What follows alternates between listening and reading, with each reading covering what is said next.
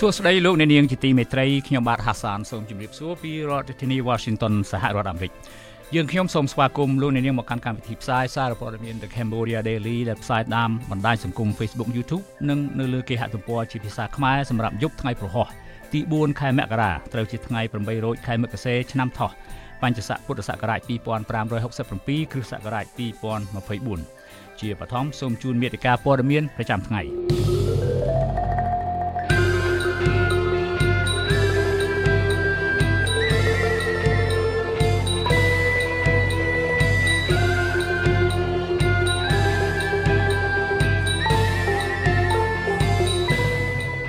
តំណាងរាជអតីតបកប្រឆាំងអំពាវនាវឲ្យតុលាការចាប់ខ្លួនអង្គញាលេងណាវត្រាដាក់គុកព្រោះតែលក់ផ្ទះខ្យល់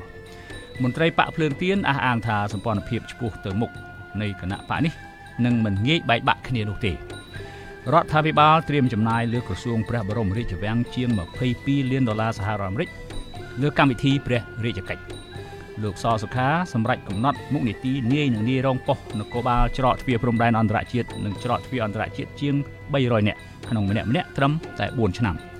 បទវិភាគប្រទេសដែលធ្លាក់ក្នុងការដឹកនាំប្រជាការនៃប្រភពជាប្រភពនៃការបង្កើតប្រព័ន្ធបោះឆ្នោតខ្លាំងខ្លាយនិងការបាត់បំបត្តិសម្លេងគូប្រកួត ជាបន្តទៅនេះខ្ញុំបាទហាសានសូមជូនព័ត៌មានពឹកស្ដារ តំណាងរាជអតីតបកប្រឆាំងអំពាវនាវឲ្យតុលាការរឹបអូសទ្រព្យសម្បត្តិអុកញ៉ាលេងណាវត្រាលក់ឡាយឡុងយកលុយទៅសងអតិថិជនឬចាប់ខ្លួនអង្គញារូបនេះដាក់គុកដោយសារតែគាត់បានលក់ផ្ទះខ្យល់ឲ្យអតិថិជនរហូតមកខណៈអតិថិជនរងគ្រោះទាំងនោះស្ទើរតែទាំងអស់សុទ្ធសឹងតែជាកូនបំណុលធនាគារវ៉ាន់កតំណាងរាជអតីតគណៈបកសង្គ្រោះជាតិលោកអ៊ុំសំអានសរសេរលើទំព័រ Facebook របស់ខ្លួននៅថ្ងៃនេះថាក្រុមហ៊ុន បូរីអង្គញាលេងណាវត្រាកំពុងប្រឈមនឹងការប្រកាសខ្សែធនក្នុងពេលឆាប់ឆាប់នេះបន្ទាប់ពីអង្គញាហួតជាប្រកាសទិញគម្រោងផ្ទះអតិថិជនក្រុមហ៊ុនលេងណាវត្រាក្នុងតម្លៃតែពាក់កណ្ដាលនៃតម្លៃដើមពីអតិថិជនបន្ទាប់ពីអតិថិជនទាំងនោះបាននាំគ្នាតវ៉ាទាមទារឲ្យក្រុមហ៊ុនអង្គញាលេងណាវត្រាទិញផ្ទះពីពួកគេវិញក្នុងតម្លៃ50%តាមកិច្ចសន្យាកាលពីពេលថ្មីៗនេះ លោកអ៊ុំសមានលើកឡើងថាអតិថិជនដែលបានទិញផ្ទះពីបូរីអង្គញាលេងណាវត្រាខ្លះរងចាំផ្ទះដែលក្រុមហ៊ុនសាងសង់ឲ្យជាង3ឆ្នាំហើយប៉ុន្តែមកទល់ពេលនេះមិនទាន់ដឹងថាផ្ទះនៅឯណានៅឡើយទេទោះបីជាពួកគេបានបង់លុយឲ្យបរិយអង្គញាលេងណាវត្រាគ្រប់ចំនួនទាំងបង់រំលោះនិងបង់ផ្ដាច់ជាលុយសុទ្ធហើយក៏ដោយប៉ុន្តែក្រោយការតបពីអតិថិជនជាបន្តបន្ទាប់នៅពេលនេះអង្គញាលេងណាវត្រាក៏រក្សាភាពស្ងប់ស្ងាត់លែងហ៊ានធ្វើសកម្មភាពបរិច្ចាគ អំណោយឲ្យរដ្ឋាភិបាលបកកណ្ដាលអំណាចដូចមុនទៀតដែរតំណាងរាជអតីតបកប្រឆាំងរូបនេះបញ្ជាក់ថាប្រសិនបើអង្គញាលេណាវត្រាមិនយកលុយពីអតិថិជនជាង20លានដុល្លារទៅឲ្យលោកហ៊ុនសែននិងរដ្ឋាភិបាលបកកណ្ដាលអំណាចព្រមទាំងលុយយកទៅជួលក្រុមរកស៊ីតាមអនឡាញ make money make money online បង្កើត Facebook คล้ายៗដើម្បីវាយប្រហារអ្នកដទៃទេនោះគាត់ក៏ប្រកាសជាមានលុយគ្រប់គ្រាន់សម្រាប់សាងសង់ផ្ទះល្វែង ឲ្យអតិថិជនតាន់ពេលវេលាដែរមិនមែនគ្មានលុយបែបនេះទេការអះអាងនេះធ្វើឡើងបន្ទាប់ពីអតិថិជនដែលទិញផ្ទះពីបរិយលេងណាវត្រាចេញមុខជាហោហែតវ៉ាបន្ទាប់ពីពួកគេមិនទទួលបានផ្ទះតាមកិច្ចសន្យាក្រោយបង់លុយតាមកិច្ចព្រមព្រៀងរបស់ក្រុមហ៊ុនរួចរាល់ក្នុងរយៈពេលចុងក្រោយនេះអតិថិជនដែលបានទិញផ្ទះពីក្រុមហ៊ុនបូរីអង្គញាលេងណាវត្រាបាននាំគ្នាចេញមុខតវ៉ាទាមទារឲ្យអង្គញារូបនេះសាងសង់ផ្ទះឲ្យពួកគេដោយដែលមានចែងក្នុងកិច្ចព្រមព្រៀងទិញលក់ផ្ទះដែលបាន ពួកគេបានបដិបត្តិស្នាមមេដៃធ្វើជាផុសតាងជាមួយក្រុមហ៊ុនកន្លងមកក្នុងនោះអតិថិជនខ្លះបានទិញផ្ទះពីបរិយអង្គញាលេងណាវត្រាតាំងពីឆ្នាំ2010ប៉ុន្តែរហូតមកទល់ពេលនេះពួកគេមិនទាន់ឃើញផ្ទះដែលពួកគេបានទិញនោះសាងសង់ចេញជារូបរាងនៅឡើយទេខណៈដែលវេលាបានពេលវេលាបានកន្លងហួសកាលកំណត់ដែលបានចែងក្នុងកិច្ចសន្យាដល់ទៅរាប់ខែទៅហើយនោះឧទាហរណ៍ជាក់ស្ដែងអតិថិជនរងគ្រោះម្នាក់ក្នុងចំណោមអតិថិជនរងគ្រោះជាច្រើនអ្នកទៀត ដែលមានឈ្មោះថាជុំសុគ្រឹះបានទម្លាយថារូបគាត់បានចុះកិច្ចសន្យាផ្តិតមេដៃទិញផ្ទះពីក្រុមហ៊ុន Galaxy Lena Watra Group ក្នុងគម្រោង Borei Jasmine ដែលកាលពីថ្ងៃទី25ខែសីហាឆ្នាំ2020ដែលត្រូវបង់រំលោះប្រចាំខែក្នុងទំហំទឹកប្រាក់220ដុល្លារឬ88ម៉ឺនរៀលក្នុងមួយខែជារៀងរាល់ដើមខែក្នុងលិខិតបង់រំលោះប្រាក់បញ្ជាក់ថា ការបង់រំលោះនេះត្រូវគិតការប្រាក់1%ខណៈអតិថិជនរូបនេះបានបង់លុយឲ្យទៅក្រុមហ៊ុនប្រចាំខែបានចំនួន40ខែហើយឬ3ឆ្នាំកន្លះដែលគិតជាប្រាក់សរុបមានចំនួនជិត10000ដុល្លារសហរដ្ឋអាមេរិកគិតត្រឹមថ្ងៃទី1ខែវិច្ឆិកាឆ្នាំ2023កន្លងទៅនេះប៉ុន្តែលិខិតដដែលនេះបញ្ជាក់បន្ថែមថាអតិថិជនរូបនេះត្រូវបង់ប្រាក់លុយចំនួន2 232ខែឬ27ឆ្នាំកន្លះដែលគិតជាទឹកប្រាក់សរុបមានចំនួនដល់ទៅជាង50000ដុល្លារសហរដ្ឋអាមេរិកឯណោះសម្រាប់ផ្ទះដែលគេបានទិញប៉ុន្តែរហូតមកទល់ពេលនេះក្រុមហ៊ុនមិនទាន់បានសាងសង់ផ្ទះឲ្យរូបគេនៅឡើយទេក្រោយការផ្ទុះការតវ៉ាពីអតិថិជន កាលពីចុងខែធ្នូឆ្នាំ2023កន្លងទៅអង្គការហួតជាជាអគ្គនាយកក្រុមហ៊ុនហួតជា Group ដែលជាក្រុមហ៊ុនផ្គត់ផ្គង់សម្ភារៈសំណង់ដ៏ធំមួយនៅប្រទេសកម្ពុជាបានប្រកាសទិញផ្ទះពីអតិថិជនបូរីលេងណាវត្រាក្នុងតម្លៃ50%នៃប្រាក់ដើមទាក់ទិននឹងបញ្ហានេះក្រុមអ្នកសង្កេតការលើកជាសំណួរថាតើការប្រកាសទិញផ្ទះក្នុងតម្លៃ50%នេះអាចជាការធ្វើពាណិជ្ជកម្មកេងប្រវ័ញ្ចពីអតិថិជនរងគ្រោះដោយមានអង្គការលេងណាវត្រានៅពីក្រោយដែរឬទេព្រោះថាមានអតិថិជនរងគ្រោះជាច្រើនណាស់បានបង់លុយគ្រប់គ្រប់ចំនួនប៉ុន្តែពួកគេ ត្រូវលក់ផ្ទះទៅវិញបានលុយតែពាក់កណ្ដាលដូច្នេះមានន័យថាក្រុមហ៊ុនអង្គការលេងណាវត្រាចំណេញលុយពាក់កណ្ដាលដោយមិនចាំបាច់ធ្វើអ្វីទាំងអស់ប្រពន្ធដដែលលើកឡើងទៀតថាតកតងនឹងបញ្ហានេះពួកគួរតែមានការធ្វើសវនកម្មឲ្យមានតម្លាភាពដើម្បីរកមូលហេតុពិតប្រាកដពីភាពយឺតយ៉ាវនៃដំណើរការសាងសង់ផ្ទះឲ្យអតិថិជននៃក្រុមហ៊ុនអង្គការលេងណាវត្រានិងត្រូវពិន័យទៅតាមច្បាប់កំណត់ លើពីនេះទៅទៀតគេត្រូវតែដឹងឲ្យច្បាស់ដែរថាក្រុមហ៊ុននេះប្រឈមនឹងការខ្សែធនមែនឬក៏អត់ហើយបើខ្សែធនមែនតើគួរដោះស្រាយឬផ្ដល់សំណងបែបណាដល់អតិថិជនរបស់ខ្លួនអតីតពលករធ្វើការនៅប្រទេសកូរ៉េខាងត្បូងលេងណាវត្រាដែលគេស្គាល់ជាទូទៅថាអង្គការលេងណាវត្រាប្រើពេល4ឆ្នាំក្នុងអាជីវកម្មអចលនទ្រព្យចាប់ពីឆ្នាំ2010ដល់ឆ្នាំ2014ហើយបានក្លាយជាអ្នកមានទ្រព្យធនស្ដុកស្ដំក្នុងនោះអង្គការរូបនេះក៏បានមាន មានលុយផ្ដល់ឲ្យរដ្ឋាភិបាលលោកហ៊ុនសែនជាលុយសុទ្ធក្រោមរូបភាពជំនួយមនុស្សធម៌ផ្សេងផ្សេងរហូតដល់ទៅជាង20លានដុល្លារសហរដ្ឋអាមេរិកផងដែរដែលនាំឲ្យមានការសង្ស័យថាអង្គការរូបនេះកំពុងតែឈរឈ្មោះរកស៊ីលៀងលុយកខ្វក់ឲ្យអ្នកមានអំណាចកំពូលនៅប្រទេសកម្ពុជា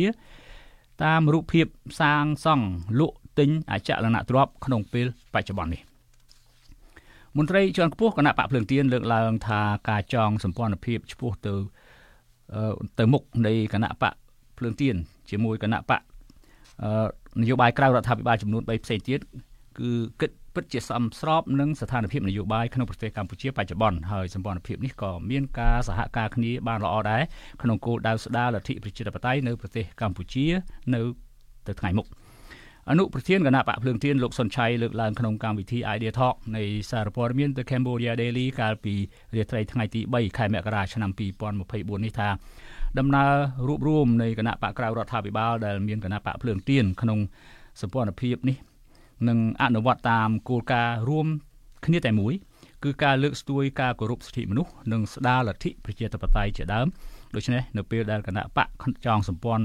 ទាំងនេះ ឯកភាពគ្នាក្នុងការអនុវត្តគោលការណ៍រួមនេះហើយនោះគឺមានន័យថាសម្ព័ន្ធភាពនេះនឹងមានភាពរឹងមាំយ៉ាងពិតប្រាកដលោកសុនឆៃលើកឡើងថាទោះបីជាសម្ព័ន្ធភាពរវាងគណៈបកទាំង4នេះអាចរៀបចំចងក្រងកម្លាំងនយោបាយនិងអ្នកគ្រប់គ្រងបានច្រើននិងលឿនកម្រិតណាក៏ដោយក៏អាស្រ័យទៅលើស្ថានភាពនយោបាយនៅក្នុងប្រទេសកម្ពុជា មួយផ្នែកធំព្រោះថាបើគណៈបកកណ្ដាលអំណាចមិនមានចេតនាលើកស្ទួយការគោរពសិទ្ធិមនុស្សឬស្ដារលទ្ធិប្រជាធិបតេយ្យទេនោះ ដំណើរការនៃសម្ព័ន្ធភាពនេះអាចនឹងមានឧបសគ្គខ្លះដែលជាកត្តានាំឲ្យរារាំងស្ទះរាំងស្ទះដល់ដំណើរការក្នុងការឈ្មោះទៅរកគោលដៅរបស់ខ្លួនផងដែរលោកសុនឆៃបញ្ជាក់ថាការចងសម្ព័ន្ធភាពរវាងគណៈបកភ្លើងទៀនជាមួយនឹងគណៈបកឆន្ទៈខ្មែរគណៈបកកែតម្រង់កម្ពុជានិងគណៈបកប្រជាធិបតេយ្យមូលដ្ឋាន គឺជាការសម្រេចចិត្តដ៏ត្រឹមត្រូវបំផុតក្នុងការរួបរวมកម្លាំងអ្នកប្រជាធិបតេយ្យក្នុងកលៈទេសៈនយោបាយនៃប្រទេសកម្ពុជា នៅពេលនេះព្រោះថាស្ថាប័នជាតិទាំងអស់ត្រូវធ្លាក់ទៅក្នុងការគ្រប់គ្រងនៃបកកាន់អំណាចទាំងអស់ទៅហើយដូច្នេះគណៈបកដែលតស៊ូដើម្បីលទ្ធិប្រជាធិបតេយ្យមិនអាចធ្វើនយោបាយតទល់នឹងបកកាន់អំណាចដោយឯកឯងបាននោះឡើយការអះអាងនេះធ្វើឡើងបន្ទាប់ពីមានការរិះគន់ជាច្រើនជំវិញសកម្មភាពគណៈបកភ្លើងទៀនតាក់ទិននឹងការចងសម្ព័ន្ធភាពជាមួយនឹងគណៈបកក្រៅរដ្ឋាភិបាលផ្សេងទៀតនាពេលកន្លងមកនេះអ្នកស្រាវជ្រាវការអភិវឌ្ឍ សង្គមបណ្ឌិតសេងសេរីលើកឡើងក្នុងកម្មវិធីពិភាក្សាដេញដោលដដែលនេះថាការចងសម្ព័ន្ធភាពរវាងគណៈបកភ្លើងទៀនជាមួយគណៈបក3ផ្សេងទៀតនៅពេលនេះមិនមែនដើម្បីប្រជាធិបតេយ្យឬដើម្បីលើកស្ទួយការគោរពសិទ្ធិមនុស្សអ្វីនោះទេគ្រាន់តែដើម្បីរកវិធីដោះខ្លួនពីភាពតល់ច្រករបស់គណៈបកភ្លើងទៀនខ្លួនឯងដែលត្រូវបានរៀបរៀងពីកត្តាផ្លូវច្បាប់រហូតមិនអាចចូលរួមការបោះឆ្នោតបានដោយសារតែគណៈបកនេះមានគ្មានសម្បត្តិកំណើតតែប៉ុណ្ណោះបណ្ឌិតសេងសេរី បញ្ជាក់ថាបច្ចុប្បន្ននេះលោកមិនមើលមិនឃើញថាមានគណៈបកនយោបាយណាមួយអាចជាកន្លែងកក់ក្ដៅសម្រាប់អ្នកចូលរួមតស៊ូដើម្បីប្រជាធិបតេយ្យនៅឡើយទេចំណែកឯសម្ព័ន្ធភាពនៃគណៈបកទាំង4នេះក៏អាចនឹងឈានទៅដល់ការបែកបាក់គ្នានៅក្រោយការបោះឆ្នោតព្រឹទ្ធសភាខាងមុខនេះដែរ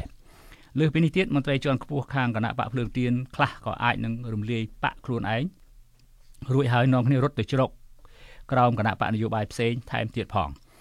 ទោះជាយ៉ាងណាក៏ដោយអ្នកវិភាគនយោបាយនិងជាប្រធានវេទិកាពលរដ្ឋលោកកឹមសុខបានលើកឡើងនៅក្នុងកម្មវិធី Idea Talk នៃសារព័ត៌មាន The Cambodia Daily នេះដែរថាជំរឿសល្អតែមួយគត់សម្រាប់អ្នកប្រជាធិបតេយ្យក្នុងកលៈទេសៈនេះគ្មានអ្វីក្រៅពីស្វែងរកការ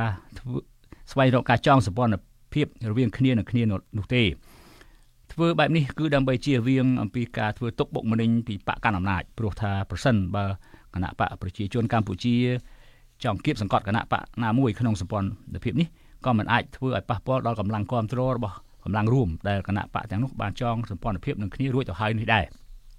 លោកកឹមសុខបញ្ជាក់ថាការចងសម្ព័ន្ធភាពនេះមិនមែនថាមានភាពយឺតពិតមែនតែមានភាពយឺតយ៉ាវបន្តិចប៉ុន្តែមិនមែនឥតប្រយោជន៍នោះទេក្នុងនោះក៏ជាគំរូល្អសម្រាប់អ្នកប្រជាធិបតេយ្យក្នុងការស្វែងរកកម្លាំងរួបរวมសម្រាប់ប្រកួតប្រជែងជាមួយបកកណ្ដាលអំណាចដែរ ផ្ទុយទៅវិញប្រសិនបើគណៈបកណាមួយព្យាយាមធ្វើនយោបាយតែម្នាក់ឯងរហូត មានកម្លាំងប្រកួតប្រជែងជាមួយបកកណ្ដាលអំណាចគណៈបកនោះច្បាស់ជាប្រឈមនឹងការធ្វើទុកបុកម្នេញរហូតឈានដល់ការរំលាយជាក់ជាមិនខានកាលពីថ្ងៃទី11ខែតុលាឆ្នាំ2023គណៈបកចំនួន4បានធ្វើពិធីបង្កើតសម្ព័ន្ធភាពឆ្ពោះទៅអនាគតដូចជាគណៈបកភ្លើងទៀនគណៈបកប្រជាធិបតេយ្យមូលដ្ឋានគណៈបកកែតម្រង់កម្ពុជា និងគណៈបកឆន្ទៈខ្មែរ ដើម្បីប្រមូលកម្លាំងអ្នកប្រជាធិបតេយ្យឡើងវិញក្រោយកម្លាំងទាំងនេះបែកខ្ញែកគ្នានាពេលកន្លងមកក្រោយកម្មវិធីចុះហត្ថលេខាចောင်းសម្ព័ន្ធភាពគណៈបកទាំង4បានចេញសេចក្តីថ្លែងការណ៍រួមគ្នាដោយបញ្ជាក់ថាសម្ព័ន្ធភាពឆ្ពោះទៅអនាគតនឹងក្លាយជាកម្លាំងចលករថ្មីមួយសម្រាប់ការជំរុញនិងលើកទឹកចិត្តព្រមទាំងជាជំរឿសសម្រាប់ពលរដ្ឋខ្មែរក្នុងការកសាងសង្គមប្រជាធិបតេយ្យសម្រាប់ប្រជាជាតិខ្មែរនាពេលអនាគតដ៏រឹងមាំហើយសម្ព័ន្ធភាពនេះ នឹងបើកចំហសម្រាប់ការចូលរួមពីគ្រប់និន្នាការនយោបាយនិងគណៈបកនយោបាយទាំងអស់ផងដែរលោកអ្នកនាងជាទីមេត្រីលោកអ្នកនាងអាចស្វែងរកព័ត៌មានរបស់ The Cambodia Daily ជាភាសាខ្មែរដែលបានផ្សាយនៅលើ Facebook រួចមកហើយបានដោយចូលទៅកាន់គេហទំព័ររបស់យើងតាមអាសយដ្ឋាន www.cambodiadaily.com នៅក្នុងគេហទំព័រនេះលោកអ្នកនាងអាចស្វែងរកព័ត៌មានរបស់ The Cambodia Daily ទាំងភាសាខ្មែរនិងភាសាអង់គ្លេស លោកអ្នកនាងក៏អាចស្វែងរក YouTube របស់យើងតាមអាសយដ្ឋាន www.youtube.com/thecambodiadailytm ប្រសិនបើលោកអ្នកនាងយល់ថាសារព័ត៌មានមួយនេះមានប្រយោជន៍ដល់សង្គមសូមលោកអ្នកនាងជួយទ្រទ្រង់ដល់កម្មវិធីផ្សាយរបស់យើងដោយចូលទៅកាន់អាសយដ្ឋាន www.cambodiadaily.com/donate បាទសូមអរគុណនាយកដ្ឋានថវិកានីយកម្មនៃក្រសួងសេដ្ឋកិច្ចនិងហិរញ្ញវត្ថុ បានឲ្យដឹងថាកញ្ចប់ថវិកាដែលរាជរដ្ឋាភិបាលត្រៀមចំណាយលើក្រសួងព្រះបរមរាជវាំងសម្រាប់ឆ្នាំ2024មានចំនួន92,443លានរៀលឬជាង22លាន5សែនដុល្លារសហរដ្ឋអាមេរិកលើកម្មវិធីព្រះរាជកិច្ចព្រះករុណា និង ព្រះមហាក្សត្រី ព្រះវររាជមាតាជាតិខ្មែរ យោងតាមសេចក្តីរាយការណ៍ថវិកាសង្កេតសង្ខេបឆ្នាំ2024 Budget in Brief Fiscal 2024រដ្ឋាភិបាលឲ្យដឹងថាថវិកាសង្ខេបដែលចងក្រងដោយនាយកដ្ឋានថវិកានីយកម្មនៃក្រសួងសេដ្ឋកិច្ចនិងហិរញ្ញវត្ថុបញ្ជាក់ថាគម្រោងចំណាយថវិកាសម្រាប់ក្រសួងព្រះបរមរាជវាំងលើកម្មវិធីព្រះរាជកិច្ចប្រកាសរណានិងព្រះមហាក្សត្រីព្រះរាជវរមេដាជាតិខ្មែរដោយមានអនុកម្មវិធី3ដោយក្នុងចំណោមថវិកា 92,443លានរៀលថវិកា3930លានរៀលចំណាយលើព្រះរាជសកម្មភាពក្នុងវិស័យសង្គមគិច្ចមនុស្សធម៌វប្បធម៌និងសាសនា4210លានរៀលលើព្រះរាជបេសកកម្មក្រៅប្រទេសនិង57303លានរៀលលើកិច្ចការគ្រប់គ្រងថ្វាយព្រះរាជកិច្ចនិងការគ្រប់គ្រងរដ្ឋបាលទូទៅ ប្រពន្ធដដែលឲ្យដឹងថា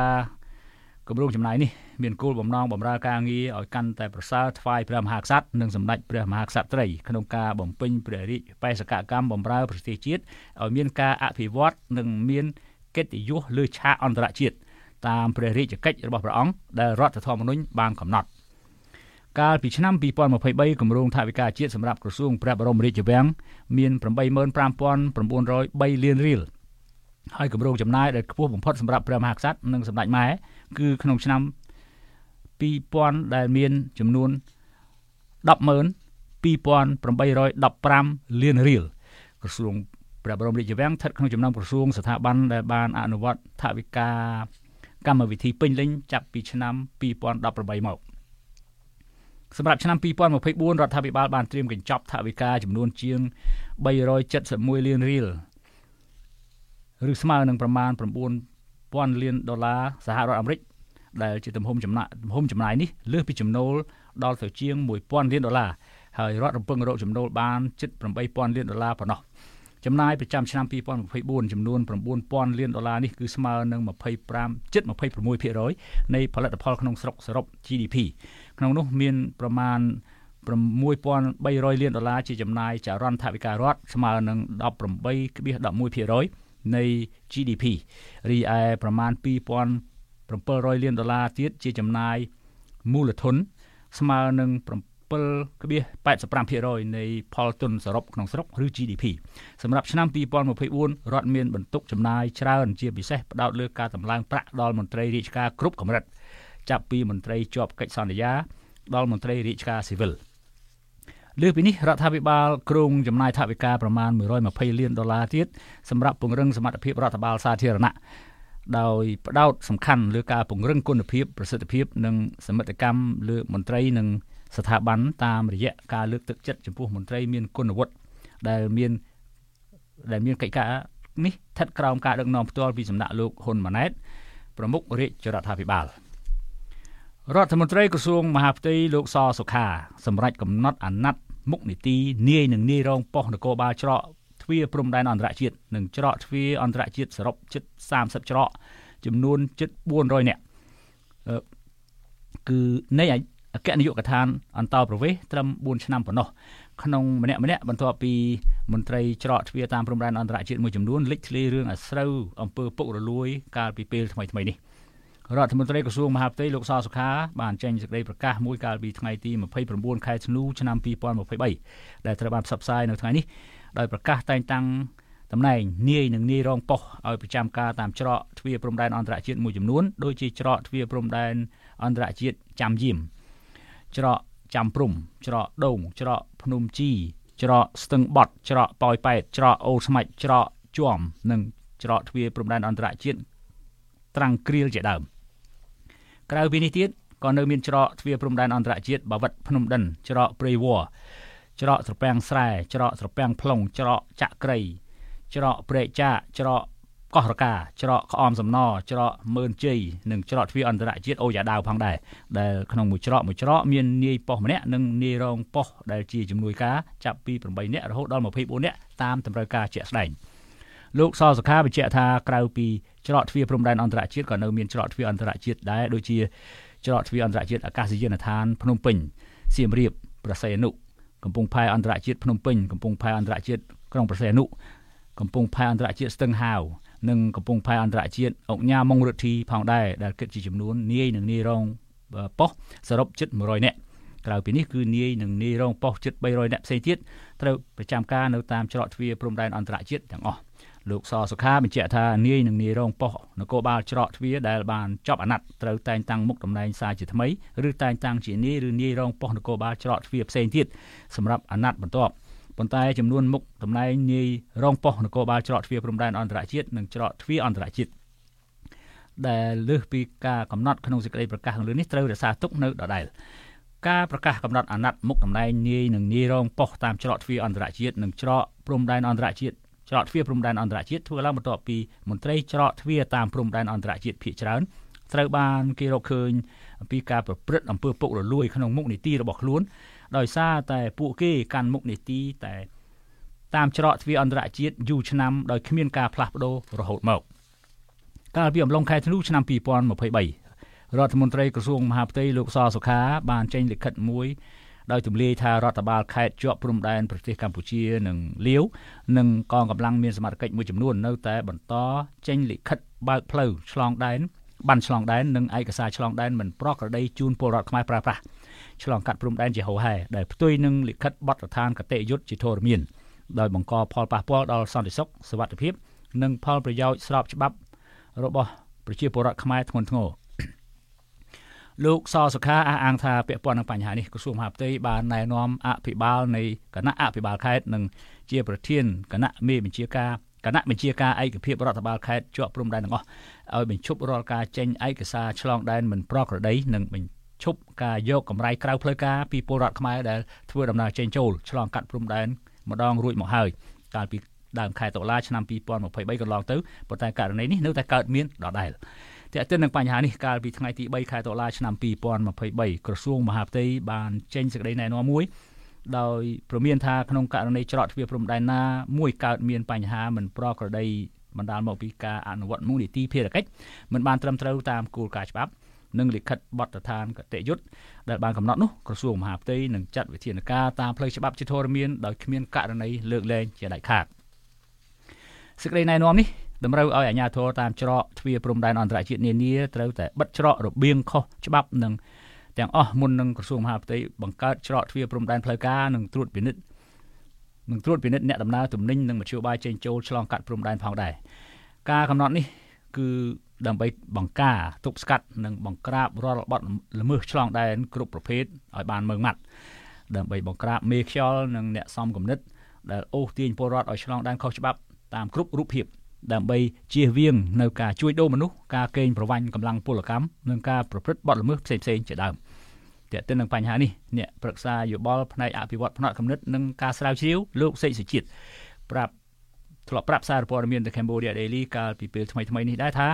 ការកាន់មុខនីតិរយៈពេលយូររហូតដុសស្នឹមនៃមន្ត្រីតាមច្រកទ្វារព្រំដែនអន្តរជាតិនានាក៏ជាហេតុដែលនាំឲ្យការអនុវត្តច្បាប់គ្មានប្រសិទ្ធភាព និងបណ្ដាលឲ្យកើតមានអំពើពុករលួយជាប្រព័ន្ធដែរដូច្នេះមន្ត្រីដែលប្រចាំការតាមច្រកព្រំដែនអន្តរជាតិនិងច្រកទ្វារអន្តរជាតិគួរតែត្រូវបានផ្លាស់ប្ដូរមុខនីតិរាល់3ខែឬ6ខែម្ដងក្នុងនោះរាល់ការផ្លាស់ចេញក៏ត្រូវធ្វើការស៊ើបអង្កេតចំពោះការអនុវត្តការងាររបស់ពួកគេដែរដើម្បីធានាភាពស្អាតស្អំហើយក៏ជាកត្តាជំរុញឲ្យមានការអនុវត្តការងារមានប្រសិទ្ធភាពបន្តទៅទៀតដែរ លោកអ្នកនាងជាទីមេត្រីជាបន្តទៅទៀតនេះសូមជូនព័ត៌មានអន្តរជាតិ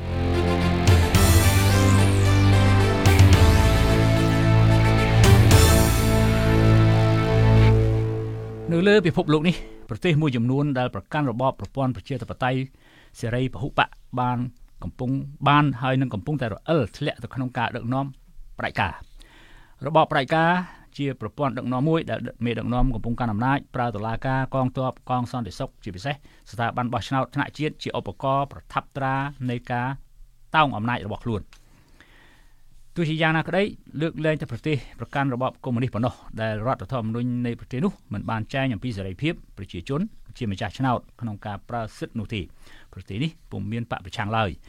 ជាប្រទេសដឹកនាំដោយបកតែមួយប៉ុណ្ណោះគឺបកកុម្មុយនីសរបស់ពួកគេ នៅដើមឆ្នាំ2024នេះប្រទេសប្រកាន់របបប្រជាធិបតេយ្យតែផ្ដាច់ការគឺយ៉ាងតិចពីរប្រទេសកំពុងធ្វើដំណើរទៅរកការបោះឆ្នោតដែលបកកណ្ដាលអំណាចប្រើតុលាការចេញដោយការចាប់ខ្លួនគូប្រកួតប្រជែងជាមេដឹកនាំបកប្រឆាំងឬត្រូវគម្រាមអ្នកនយោបាយនោះឲ្យរត់ចេញពីប្រទេស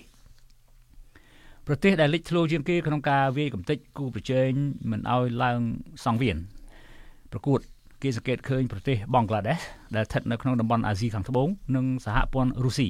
ដែលកំពុងដឹកនាំដោយបរិះខ្លាំងបំផុតគឺលោកវ្លាឌីមៀពូទីនដែលបញ្ជាទ័ពធ្វើសង្គ្រាមឈ្លានពានប្រទេសអ៊ុយក្រែនជាប្រទេសមានព្រំដែនជាប់គ្នាក្នុងបទវិភាគនៃសារព័ត៌មាន Cambodia Daily សម្រាប់កម្មវិធីព័ត៌មាននៅថ្ងៃនេះយើងលើកយកប្រទេសពីរមកធ្វើបច្ចុប្បន្នភាពដែលប្រទេសពីរនេះកំពុងធ្វើដំណើរទៅរកការបោះឆ្នោតដ៏អាក្រក់បំផុតប្រទេសបង់ក្លាដេស បើទោះជាកំពុងដឹកនាំដោយស្ត្រីម្នាក់គឺដោយអ្នកស្រី Sheikh Hasina ក៏ប្រទេសនេះកំពុងធ្លាក់ក្នុងប្រព័ន្ធដឹកនាំបែបផ្ដាច់ការដែរ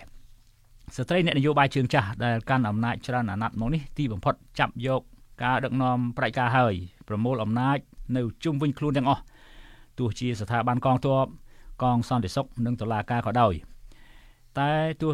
យ៉ាងហោចណាស់ក៏គេដឹងថាស្ថាប័នបោះឆ្នោតប្រទេសនេះ មានភាពខ្លាំងបន្តិចបើប្រៀបធៀបនឹងប្រទេសរុស្ស៊ីសេចក្តីរាយការណ៍ពីទីភ្នាក់ងារព័ត៌មាន Reuters ចុះផ្សាយថាប្រទេសនេះនឹងបោះឆ្នោតជ្រើសរើសសមាជិកសភាហើយតែងតាំងនាយករដ្ឋមន្ត្រីប្រព្រឹត្តទៅនៅថ្ងៃអាទិត្យចុងសប្តាហ៍នេះកងទ័ពត្រូវបានដាក់ពង្រាយនៅទូទាំងប្រទេសបង់ក្លាដេសចំពោះមុខភាពភ័យខ្លាចអំពីការផ្ទុះអំពើហិង្សាគណៈបក BNP ដែលជាបកប្រឆាំងធំជាងគេក្នុងប្រទេសអាស៊ីខាងត្បូងមួយនេះបានប្រកាសមិនចូលរួមបោះឆ្នោតនេះឡើយ ព្រោះថាជាការបោះឆ្នោតคล้ายៗបន្ទាប់ពីនាយករដ្ឋមន្ត្រីអ្នកស្រី Sheikh Hasina បានប្រកាន់ជំហរយ៉ាងម៉ឺងម៉ាត់មិនទទួលយកការទៀមទារបស់បកប្រឆាំងដែលឲ្យអ្នកស្រីលាលែងពីតំណែងរួចផ្ទេរអំណាចឲ្យរដ្ឋាភិបាលអព្យាក្រឹតមួយដើម្បីត្រួតពិនិត្យនិងគ្រប់គ្រងដំណើរការបោះឆ្នោតគណៈបកប្រឆាំងនេះចោទប្រកាន់ស្ថាប័នបោះឆ្នោតថាជាឧបករណ៍នយោបាយរបស់អ្នកស្រី Hasina អ្នកស្រី Hasina បានទម្លាក់កំហុសលើគណៈបក BNP ថាជាអ្នកដុតបញ្ឆេះឲ្យមាន ចលនាបាតកម្មហិង្សាប្រឆាំងរដ្ឋាភិបាលដែលបានធ្វើឲ្យកក្រើករដ្ឋធានីដាកាកាលពីក្នុងខែតុលាឆ្នាំ2023ហើយបណ្ដាលឲ្យមនុស្សយ៉ាងហោចអ្នកយ៉ាងហោចណាស់10នាក់បាត់បង់ជីវិតដោយបារម្ភអំពីការផ្ទុះអំពើហិង្សាសាជាថ្មីព្រោះតែបកប្រឆាំង BNP សម្រាប់ធ្វើពហិការអ្នកស្រី Sheikh Hasina បញ្ជាឲ្យកងទ័ពកងសន្តិសុខចេញល្បាតនិងចាប់ខ្លួនជនណាដែលប្រមូលគ្នាធ្វើបាតកម្មដើម្បីប្រឆាំងការបោះឆ្នោតអ្នកស្រី Hasina ដែលបានកាន់អំណាចតាំងពីឆ្នាំ 2009មកត្រូវបានចោទថាអនុវត្តរបបដឹកនាំប្រទេសបែបប្រជាការរំលោភសិទ្ធិមនុស្សបំបិទសិទ្ធិសេរីភាពនៃការបញ្ចេញមតិធ្វើទុកបុកម្នេញសកម្មជនប្រឆាំងនិងចាប់អ្នករិះគន់ដាក់ពន្ធនាគារគូប្រជែងដ៏ធំរបស់អ្នកស្រីនឹងធ្លាប់ជានាយករដ្ឋមន្ត្រីបង់ក្លាដេសពីរលើក គឺមេដឹកនាំគណៈបក BNP អ្នកស្រី Khalida Zia កំពុងតែស្ថិតក្រោមការឃុំខ្លួនក្នុងផ្ទះក្រោមបទចោទប្រកាន់ ពីអំពើពុករលួយខណៈកូនប្រុសអ្នកស្រីគឺលោកតារិករ៉ាហ្មាន ដែលជាប្រធានស្ដីទីនៃបក BNP កំពុងរស់នៅនិរទេសខ្លួនដោយរងការចោទថាប្រព្រឹត្តបទល្មើសមួយចំនួននេះជាសំណុំរឿងដ៏អាស្រូវនៃប្រទេសក្នុងតំបន់អាស៊ីខាងត្បូងមួយនេះចំពោះសហព័ន្ធរុស្ស៊ីវិញមេបកប្រឆាំងដ៏ល្បីបំផុតត្រូវបានចាប់ដាក់គុកគឺ Alexei លោក Alexei Navalny ខណៈមេដឹកនាំបកប្រឆាំងដទៃទៀតរងការគំរាមកំហែងហើយបង្ខំរត់ចោលប្រទេស ជាមួយគ្នានេះសូម្បីតែអ្នកនយោបាយថ្មីថ្មោងដែលហ៊ានចូលឈ្មោះបេក្ខជនប្រធានាធិបតីប្រកួតជាមួយលោកពូទីនក៏ត្រូវបានស្ថាប័នបោះឆ្នោតនៃប្រទេសនេះឃាខាំងមិនឲ្យចុះឈ្មោះប្រកួតប្រជែងដែរយ៉ាងតិចអ្នកនយោបាយស្រីពីររូបដែលបានដាក់ពាក្យសុំចូលឈ្មោះបោះឆ្នោតត្រូវបានស្ថាប័ននេះមិនផ្ដល់សិទ្ធិឲ្យឡើយស្ត្រីទាំងពីររូបនោះមានឈ្មោះ Ksenia Fadeyeva និង Yekaterina Donsova សុទ្ធសឹងតែជាមេដឹកនាំបកប្រឆាំងទៅបង្កើតថ្មីអ្នកស្រី Fadiyeva ត្រូវបានចាប់ខ្លួនហើយបញ្ជូនទៅឃុំខ្លួនក្នុងពន្ធនាគារក្រោមបទចោទថាបង្កើតអង្គការភេរវកម្មអ្នកស្រី Fadiyeva គឺជាមេធាវីនិងធ្លាប់ជាសមាជិកសភាចំណែកអ្នកស្រី Dun Donsova ដែលជាអតីតអ្នកកសែតជើងចាស់ដ៏ល្បីត្រូវបានស្ថាប័នបោះឆ្នោតប្រទេសនេះខៀខាំងការចូលឈ្មោះបោះឆ្នោតជាបេក្ខជនប្រធានាធិបតី ដោយចោទថាអ្នកស្រីបន្លំហត្ថលេខាអ្នកគ្រប់គ្រងក្នុងការគៀងគោអ្នកគ្រប់គ្រងអ្នកស្រីដែលតម្រូវតាមច្បាប់បោះឆ្នោតនៃប្រទេសនេះបរិបត្តិនយោបាយទៅរកការបោះឆ្នោតប្រធានាធិបតីក្នុងប្រទេសរុស្ស៊ីនៅពេលនេះកំពុងស្ថិតនៅក្នុងកណ្ដាប់ដៃដែកទាំងស្រុងរបស់លោកពូទីនដែលបរិះរូបនេះប្រើប្រាស់អំណាចក្រោមហេតុផលបង្ក្រាបអ្នករិះគន់ដែលរិះគន់លោកលើកតបឈ្លានពានប្រទេសអ៊ុយក្រែនហើយចាត់ទុកថាជាអំពើក្បត់ជាតិប៉ុន្តែការស្វែងរកអាណត្តិថ្មីនៃលោកពូទីន 6ឆ្នាំទៅមុខទៀតនេះក៏កើតឡើងទន្ទឹមនឹងបរិះខ្លាំងរូបនេះធ្លាក់ប្រជាប្រិយភាពយ៉ាងខ្លាំងព្រោះតែលើកតបធ្វើសង្គ្រាមជាមួយអ៊ុយក្រែនហើយมันអាចផ្ដួលរំលំរដ្ឋាភិបាលអ៊ុយក្រែនបច្ចុប្បន្ននេះបានទៅតាមផែនការដែលលោកបានប្រាប់អ្នកនយោបាយនៅវិមានក្រំឡាំងថាយ៉ាងយូរ10ថ្ងៃតបរុស្ស៊ីនឹងផ្ដួលរំលំរដ្ឋាភិបាលរបស់លោក Zelensky បានហើយតែទីបំផុតមកដល់ពេលនេះសង្គ្រាមចូលដល់ ខែទី22ហើយគឺទ័ពរុស្ស៊ីមិនអាចវាយយកបានទីតាំងណាមួយឈរជើងរឹងមាំពីកងទ័ពអ៊ុយក្រែនបាននោះទេ គឺមានតែការប្រយុទ្ធនិងការវាយបកពីកងទ័ពអ៊ុយក្រែនវាយពង្រីកទឹកដីរបស់ខ្លួនមកវិញតាមការស្ទង់មតិពីមជ្ឈដ្ឋានពីមជ្ឈមណ្ឌល Levada ក្រុងមូស្គូលោកពូទីននៅសល់អ្នកគ្រប់គ្រងគិតថារុស្ស៊ីអាចឈ្នះសង្គ្រាមអ៊ុយក្រែនមានតែ12%ប៉ុណ្ណោះហើយជាង80% ពួកគេឆ្លើយថារបបលោកពូទីននិងកងទ័ពរុស្ស៊ីពុំមានឱកាសឈ្នះសង្គ្រាមនៅលើទឹកដីអ៊ុយក្រែននោះឡើយនៅពេលដែលការបោះឆ្នោតជាតិចូលមកដល់លោកពូទីនសន្យាថាឆ្នាំ2024នេះកងទ័ពរុស្ស៊ីអាចនឹងវាយឈ្នះសង្គ្រាមនៅលើទឹកដីអ៊ុយក្រែនប៉ុន្តែក្រមប្រឆាំងបានហៅការលើកឡើងរបស់លោកពូទីនថាជាអំនួតគ្មានយុទ្ធសាស្ត្រហើយគ្រាន់តែដើម្បីលួងចិត្តអ្នកងប់ងល់នឹងសង្គ្រាមតែប៉ុណ្ណោះឥឡូវនេះការបោះឆ្នោតប្រធានាធិបតីនៅក្នុងខែមីនា ខាងមុខនេះបេក្ខជន មានតែលោកពូទីនម្នាក់ឯងប៉ុណ្ណោះហើយស្ថាប័នបោះឆ្នោតនៃប្រទេសនេះចាំតែប្រថាប់ត្រាឲ្យបរិះខ្លាំងរូបនេះកាន់អំណាច6ឆ្នាំទៅមុខទៀតតែប៉ុណ្ណោះនៅប្រទេសខ្លះទៀតគឺបកកណ្ដាលអំណាចនិងមេដឹកនាំផ្ដាច់ការអនុវត្តបានជោគជ័យទៅហើយក្នុងការផ្ដួលគូប្រកួតមិនឲ្យមានសិទ្ធិបោះឆ្នោតក្នុងនោះក៏មានរាជាណាចក្រកម្ពុជាមួយដែរប្រទេសនៅអាស៊ីអាគ្នេយ៍មួយនេះ ផ្ដួលគូប្រកួតមុនការបោះឆ្នោតហើយរុះរើរដ្ឋធម្មនុញ្ញលើកកូនរបស់ខ្លួនឡើងធ្វើជានាយករដ្ឋមន្ត្រីលោកអ្នកនាងជាទីមេត្រីលោកអ្នកនាងក៏អាចស្វែងរកទំព័រ Facebook របស់យើងតាមអាស័យដ្ឋាន www.facebook.com/withoutfearorfavorkh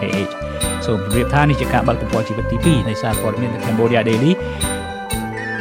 លើប្រព័ន្ធអ៊ីនធឺណិតដែលយើងនឹងនាំមកជូនលោកអ្នកនាងនៅព័ត៌មានទាន់ហេតុការណ៍ស្ព្រេរីការលម្អិតបទវិភាគនិងវេទិកាសួរដេញដោលនានាពាក់ព័ន្ធនឹងស្ថានភាពនយោបាយយោធាសេដ្ឋកិច្ចសិល្បៈវប្បធម៌ការអប់រំកីឡានិងកម្មវិធីជាច្រើនទៀត